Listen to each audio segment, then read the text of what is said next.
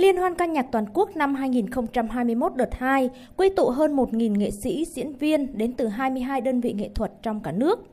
Mỗi đơn vị đăng ký tham gia một chương trình thời lượng từ 65 đến 110 phút, thuộc loại hình nghệ thuật là ca múa nhạc hoặc giao hưởng nhạc vũ kịch thành sướng kịch.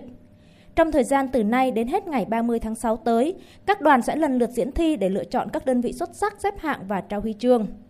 Theo nghệ sĩ ưu tú Trần Ly Ly, quyền cục trưởng Cục Nghệ thuật biểu diễn, trưởng ban tổ chức liên hoan, sau thời gian dài bị ảnh hưởng bởi dịch COVID-19, các đơn vị nghệ thuật tham gia liên hoan đã có bước chuyển mình tích cực để thể hiện sự đam mê nghề nghiệp, phô diễn tài năng cũng như khát khao sáng tạo, khát khao công hiến. Liên hoan ca mối nhạc chuyên nghiệp toàn quốc sau đại dịch Covid thì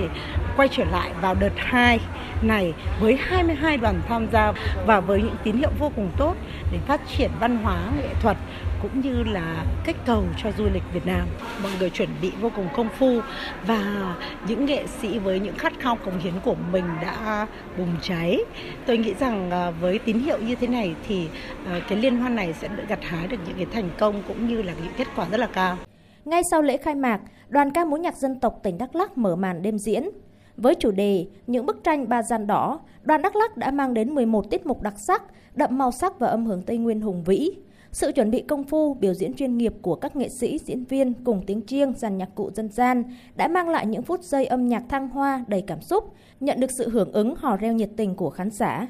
Ca sĩ Y Hoát Buôn Giá, đoàn ca múa nhạc dân tộc tỉnh Đắk Lắk chia sẻ nên em đã cố gắng hết sức và thể hiện hết sức mình trong buổi diễn hôm nay. Thấy là uh, mình vừa diễn khán giả vừa vỗ tay là mình uh, diễn rất là sung.